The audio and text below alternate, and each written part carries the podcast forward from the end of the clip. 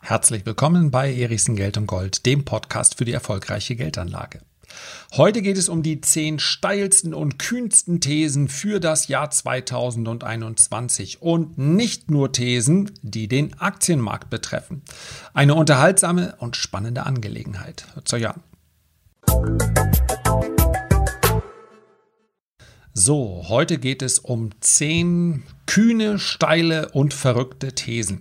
Und es sind nicht meine Thesen, sondern es sind die Thesen der dänischen Saxo Bank. Die hat sich weit über das kleine, aber schöne Dänemark hinaus einen Namen gemacht mit ihren 10 Outrageous Predictions for und dann kommt die Jahreszahl. Also die ein oder andere dieser verrückten und kühnen Prognosen ist tatsächlich eingetreten, viele aber auch nicht. Und so muss man das Ganze begreifen. Die Saxo Bank geht also nicht daher und sagt, wir glauben, dass das passieren wird, sondern sie sind bewusst verrückt formuliert. Das heißt also, wahrscheinlich wird es so nicht kommen, aber es ist eben nicht ausgeschlossen gerade so auf der Grenze dessen, wo man sagen, wo man sich an den Kopf fasst und sagt, nee, nee, nee, das kann nicht sein, aber warte mal, wenn, vielleicht doch. Also, so ist das Ganze zu verstehen. Der Unterhaltungswert ist fast immer sehr hoch, wobei man sagen muss, dieses Jahr geht es insgesamt etwas ernster zur Sache. Das liegt natürlich auch daran, dass viele dieser Prognosen direkt oder indirekt mit den Auswirkungen der Corona-Krise zu tun haben. Und daher lässt sich die Zukunft jetzt wirklich besonders schwer vorhersagen, weil der politische Einfluss so unheimlich groß ist. Wir können ja zu diesem Zeitpunkt noch gar nicht sagen, was die nach dem Ende der Pandemie an Einflüssen, an Auswirkungen auf Gesellschaft und Wirtschaft übrig bleiben wird. Und deswegen ist es tatsächlich in diesem Fall ein Blick in die viel zitierte Kristallkugel. Mehr nicht, aber auch nicht weniger. Und ich möchte gleich zu Beginn mal zu den drei, ja möglicherweise interessantesten oder spektakulärsten Prognosen kommen. Ich werde aber die anderen sieben dann auch noch nennen. Corona, das ist eine der Prognosen, wird zu einem universellen Grundeinkommen führen. Wir haben erlebt, dass Geld etwas ist, was beliebig vermehrt werden kann. Das heißt also, Geld sollte auch in Zukunft, so die Prognose, Geld sollte auch in Zukunft nicht das Problem sein, mit dem wir uns lange befassen. Hierzulande wird ja schon länger über das bedingungslose Grundeinkommen äh, gesprochen und ich weiß ich nicht, darf ich das hier riskieren? Doch ich kann schon sagen, wenn man es richtig macht, dann glaube ich, dass es etwas kommen, dass es kommen wird, kommen muss, weil wir gar keine Alternativen mehr dazu haben, in spätestens in zehn Jahren. Das liegt, hängt damit zu tun, dass im Rahmen dieser Digitalisierung, der Globalisierung, einfach ein zu großer Teil von Menschen sich sonst abgehängt fühlt. Und ob wir die dann alle mit Sozialhilfe, wo man dann jeden Monat zum Amt laufen muss und so weiter, das hat auch was mit Würde zu tun, so ein Grundeinkommen. Also es ist wichtig, dass man es richtig ausgestaltet. Andere Länder haben es schon erfolgreich versucht. Die Ausgaben werden unter dem Strich nicht höher und ich glaube nicht an die Motivation von Geld im Niedriglohnsektor. Also, dass man jemandem sagt, naja, wenn du für, für, für 900 Euro arbeiten gehst, wenn man die 900 Euro nicht mehr bezahlt, dann will der auch nicht arbeiten gehen. Dann ist die, muss die Arbeit eine furchtbare sein. Dann muss sich das Arbeitsumfeld ändern. Lange Diskussion und ich verspreche dir, es wird nicht zu allen zehn Prognosen so eine lange Ausführung geben, aber ich finde das Thema Grundeinkommen sehr, sehr spannend. Was allerdings die Saxo Bank hier nach vorne in den Vordergrund stellt, ist, dadurch, dass die Bevölkerung an finanzieller Sicherheit gewinnt, verlieren Großstädte an Anziehungskraft. Und viele Menschen ziehen es daher vor, abseits der Zentren zu wohnen. Wir haben gerade erlebt, dass das in diesen Zeiten durchaus ein Vorteil sein kann. Die Preise sind dort nämlich sehr viel tiefer, die Lebensqualität teilweise höher. Daher die Prognose, eigentlich sind es zwei der Saxo Bank. Corona führt zu universellem Grundeinkommen, die Immobilienpreise in den Städten werden sinken. Zweiter Punkt, das Sterben der Zombie-Firmen. Die Impfung gegen Covid-19 werden, so die Prognose, hochwirksam sein und sie werden einen Wirtschaftsaufschwung einleiten. Dadurch wird aber, und ich habe gerade darüber gesprochen, dass ich mir das durchaus vorstellen kann, die Inflation sprunghaft ansteigen. Und dann ist durchaus die Möglichkeit gegeben, dass auch die Zinsen wieder steigen.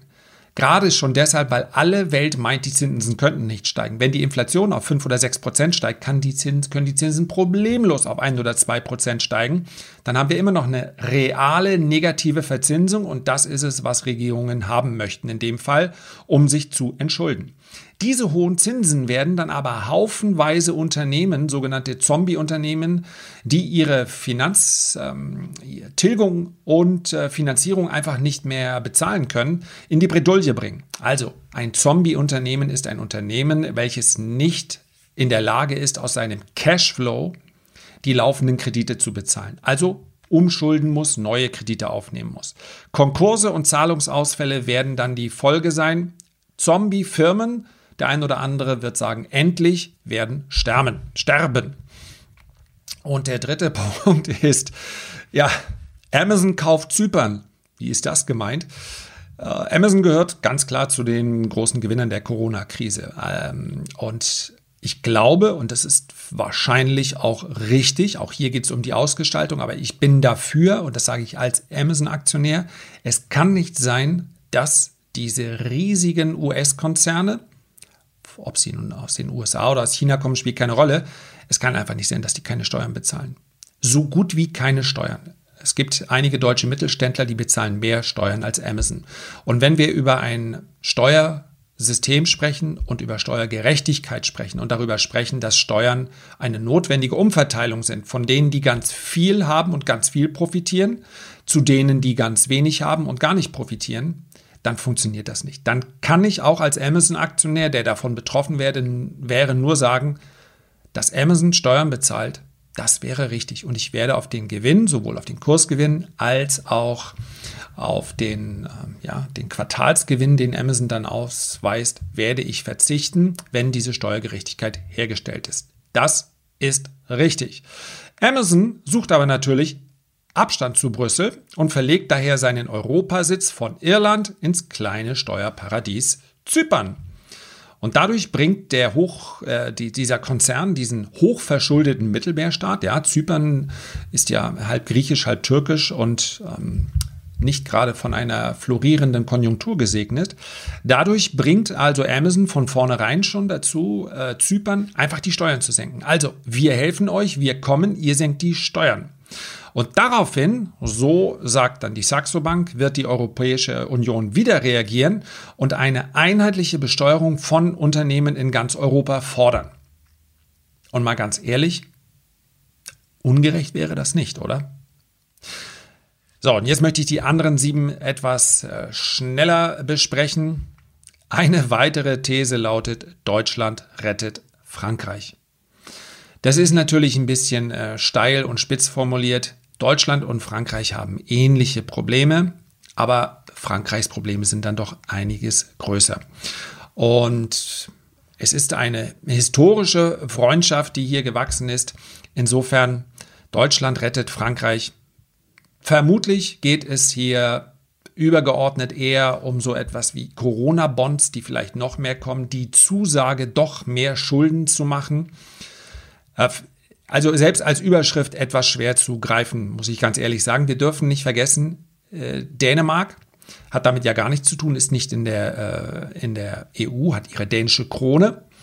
Und insofern äh, haben die natürlich auch manchmal ein bisschen Spaß daran, genauso wie die Briten, so ein bisschen mit dem Finger zu zeigen und sagen, oh, guck mal, die haben auch Probleme. Aber wirklich auf eine nette Art und Weise. Also man muss sich das immer vorstellen, die leben Seite an Seite mit einem wirtschaftlich relativ potenten 80 Millionen Volk und es gibt 4 Millionen Dänen. Also dass der, dass der kleinere Staat da manchmal so ein bisschen, ähm, ja, so ein bisschen piesackt den großen, finde ich nachvollziehbar. Jeder Dänemark-Urlauber wird erlebt haben, dass die Dänen ansonsten ein sehr nettes und wie es ja heißt, das glücklichste Volk der Erde seien. Dann Blockchain-Technologie leitet das Ende von Fake News ein. Das lasse ich mal so stehen. Chinas neue, neue digitale Währung bewirkt eine tektonische Verschiebung der Kapitalströme.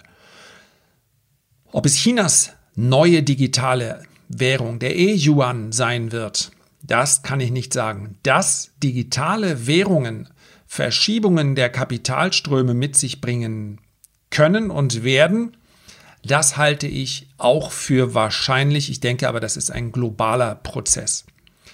Nächster Punkt. Eine revolutionäre, also sicherlich der coolste, ob das wirklich im Jahr 2021 soweit sein wird. Eine revolutionäre Entwicklung bei der Kernfusion verschafft der Menschheit Energie im Überfluss. Wow, da gibt es sogar ganze Spielfilme dazu. Ich kann mich an einen erinnern mit Val Kilmer, ich kann mich aber nicht mehr an den Titel erinnern. Also, das würde natürlich das globale Machtgefüge massiv ins Wanken bringen.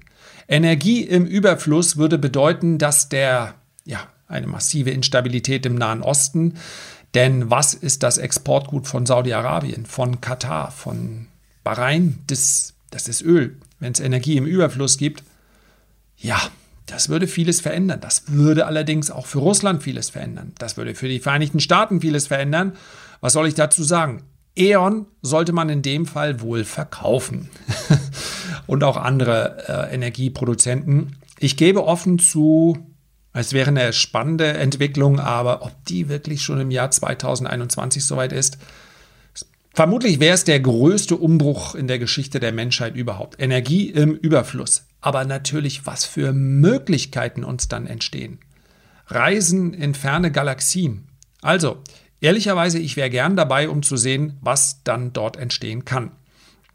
Dann eine Dividende aus disruptiver Entwicklung fließt in Technologiefonds für die Bürger. Lasse ich auch mal so stehen. Bei Silber glänzt dank der enormen Nachfrage nach Solarpanels alles. Hm, ja, ob das eine so kühne Prognose ist, weiß ich nicht. Also die Nachfrage nach Solarpanels ist ja schon da und wie sich Silber in den letzten Jahren entwickelt hat, haben wir gesehen. Wer eine charttechnische Einschätzung möchte, ich habe am 22. 22.12. Ja, habe ich ein Silbervideo auf dem Tradermacher äh, Kanal, also YouTube gemacht. Und da ist die entscheidende Marke. Rund 26 US-Dollar ist eine ganz entscheidende Marke. Wir werden sehen, aber tatsächlich sieht nicht so schlecht aus. Und letzte, letzter Punkt. Nächste Generation an Hochtechnologie beflügelt Grenz- und Schwellenmärkte. Das könnte bedeuten, dass die Saxo Bank davon ausgeht, dass diese Hochtechnologie auf gewisse Rohstoffe tatsächlich noch angewiesen ist. Das Entweder das oder Technologie wird extrem günstig. Beides würde die Schwellenländer mm, ja, und stark subventionieren, stark unterstützen. Schließlich und endlich haben wir in der Vergangenheit gesehen, dass Emerging Markets, also diese Schwellenmärkte, äh, genau dann sich immer sehr positiv entwickelt haben, wenn die Rohstoffmärkte in einem Boom waren. Das könnte tatsächlich der Fall sein aufgrund der massiven beschlossenen Maßnahmen in Infrastrukturprojekte und, und, und. Wir haben das auch schon deutlich gesehen. Und ich habe es auch schon besprochen, dass aus meiner Sicht Schwellenländer äh, in den nächsten ein, zwei, drei Jahren sehr, sehr interessant sein könnten. Und ich habe ja auch schon an dieser Stelle mal den ETF des MSCI, der MSCI Emerging Markets besprochen, wobei man auch bei dem ganz klar sagen muss, hier ist halt über 60 Prozent China drin. Und ja, China ist auch ein äh, Schwellenland, aber von den Schwellenländern, über die wir sprechen, wenn wir über die Profiteure von Rohstoffboom sprechen, dann geht es doch eher äh, in, wenn wir über Indien oder hm, andere große äh, Länder in Südamerika sprechen, Brasilien, die werden unmittelbar davon profitieren. Und ja, auch das ist für mich keine besonders kühne Prognose. Allerdings, okay, eine nächste Generation an Hochtechnologie. Der Teil ist ziemlich offen, was damit gemeint sein könnte. Aber ich glaube so oder so, Schwellenmärkte werden interessante Märkte sein in den nächsten Monaten und wahrscheinlich sogar Jahren. Immer schon eine interessante Beimischung gewesen. Jetzt könnte sie noch interessanter werden. Und das war's mit den zehn steilen Thesen der Saxo Bank. Herzlichen Dank für deine Aufmerksamkeit. Ich freue mich sehr, wenn du auch beim nächsten Mal wieder mit dabei bist und wünsche dir bis dahin eine gute Zeit. Dein Lars.